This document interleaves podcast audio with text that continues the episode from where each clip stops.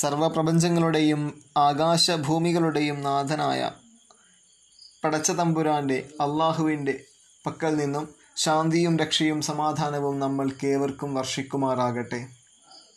പരിശുദ്ധ റമദാൻ മാസത്തിന്റെ ഈ പുണ്യദിനത്തിൽ നമ്മൾ ചർച്ച ചെയ്യാൻ പോകുന്ന അധ്യായം വിശുദ്ധ ഖുർആാനിലെ പതിമൂന്നാമത്തെ അധ്യായമായ സൂറത്തു റഅദാണ് പ്രത്യേകിച്ച് സൂറത്തു റഅദിലെ ആദ്യത്തെ നാല് ആയത്തുകൾ. ഭൂമിയിലെ ജൈവ വൈവിധ്യത്തെക്കുറിച്ചും ആകാശഗോളങ്ങളുടെയും പ്രപഞ്ചത്തിന്റെയും പ്രപഞ്ചങ്ങളുടെയും ചലനത്തെക്കുറിച്ചും ഒരുപാട് തെളിവുകൾ നൽകുന്ന ആയത്തുകളാണ് ഇനി നമ്മൾ ചർച്ച ചെയ്യാൻ പോകുന്നത്. കേട്ടു നോക്കാം. ഇതാ തുടങ്ങുകയായി. പരമകാരുണ്യകനും കരുണാനിധിയുമായ അള്ളാഹുവിന്റെ നാമത്തിൽ. അലിഫ്ലാം മീം റാ. മഹത്തായ ഗ്രന്ഥത്തിലെ വചനങ്ങളാണിവ.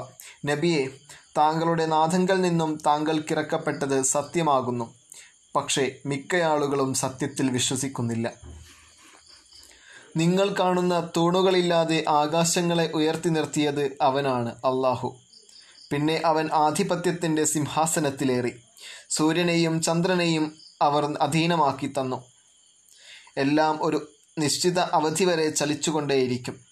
കാര്യങ്ങൾ അവൻ നിയന്ത്രിച്ചു കൊണ്ടിരിക്കുന്നു ദൃഷ്ടാന്തങ്ങൾ അവൻ വിശദീകരിക്കുകയും ചെയ്യുന്നു. നിങ്ങളുടെ നാഥനെ കണ്ടുമുട്ടുമെന്ന് നിങ്ങൾക്ക് ദൃഢമായ വിശ്വാസം വരാൻ വേണ്ടി.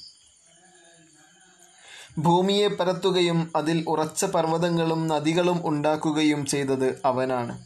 എല്ലാ പഴങ്ങളിൽ നിന്നും ഇണകളായി ഓരോ ജോഡിയെ അവൻ ഉണ്ടാക്കി. പകലിനെ അവൻ രാത്രിയിൽ മൂടുന്നു. ചിന്തിക്കുന്ന ജനതയ്ക്ക് ഇതിലെല്ലാം പല ദൃഷ്ടാന്തങ്ങളുമുണ്ട്. തൊട്ടുരുമ്മിക്കിടക്കുന്ന പല കഷ്ണങ്ങളും മുന്തിരിത്തോട്ടങ്ങളും കൃഷിയും ശാഖയുമുള്ള ഈന്തമരങ്ങളും ശാഖ ഇല്ലാത്തതും ഭൂമിയിലുണ്ട്. ശാഖകളില്ലാത്തതുമായ ഈത്തമരങ്ങളും ഭൂമിയിലുണ്ട്.